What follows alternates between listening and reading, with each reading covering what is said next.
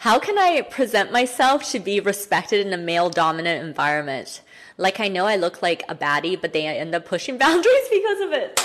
I love it. I love it. Okay, number one, don't be afraid to be a baddie. Don't be afraid to be all of you. This is something I'm going to share. Like, I feel it too. It's just... right now, I'm in Austin. I just posted, okay, I'll get a little bit more personal with you guys. I just posted a photo on my Instagram yesterday, me in a bikini. And I was living the suburban life most of this year until the summer. I was mainly in the suburbs of Vancouver. So now I'm finally free again. I'm living my life. It's summertime. I want to post some sexy photos sometimes. I want to do me. And because, you know, my content's a lot about social skills, communication, I got some, like, salty-ass motherfuckers, men coming into my posts being like, oh, like my girlfriend's sitting right next to me, like, why are you posting this shit? Okay, I have to stop getting so angry though. That's also on me. But number one, be nonchalant. I'm just saying, I feel you. You gotta just not give a fuck. It's not about you rejecting that side of you, but it's also not about you becoming spiteful, because I felt my energy. Like, I, with some of them, you can see one of my comments, I actually deleted it and wrote a nicer comment because at first I was angry. So I was like, I was just replying back to them very salty too, just like calling them out. But then I was like, you know what? If we also come back at whatever situation we're facing in a salty or attack manner, again, we're all connected. So whatever energy you put out, you're going to get back. I'm going to get more saltiness back too. It's just going to become a fight. So you're not there to prove them wrong or to put them down. Even if you feel like they're putting you down, don't get into the same energy as them. Don't get into the same vibe as them.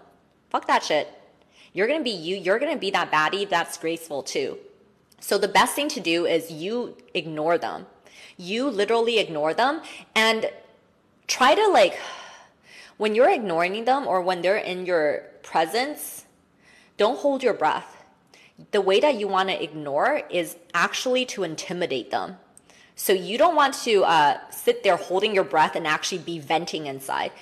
You got to practice, like, if they're saying shit inside, you got to relax.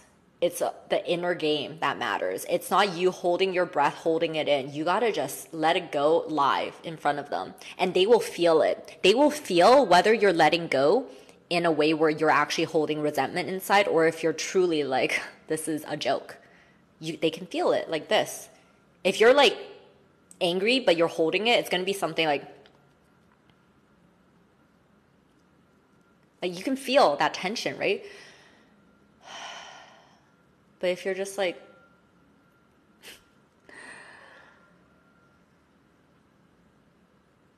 and you do your thing, they can feel it. The more effortless and nonchalant you can be, the more awkward they're going to feel.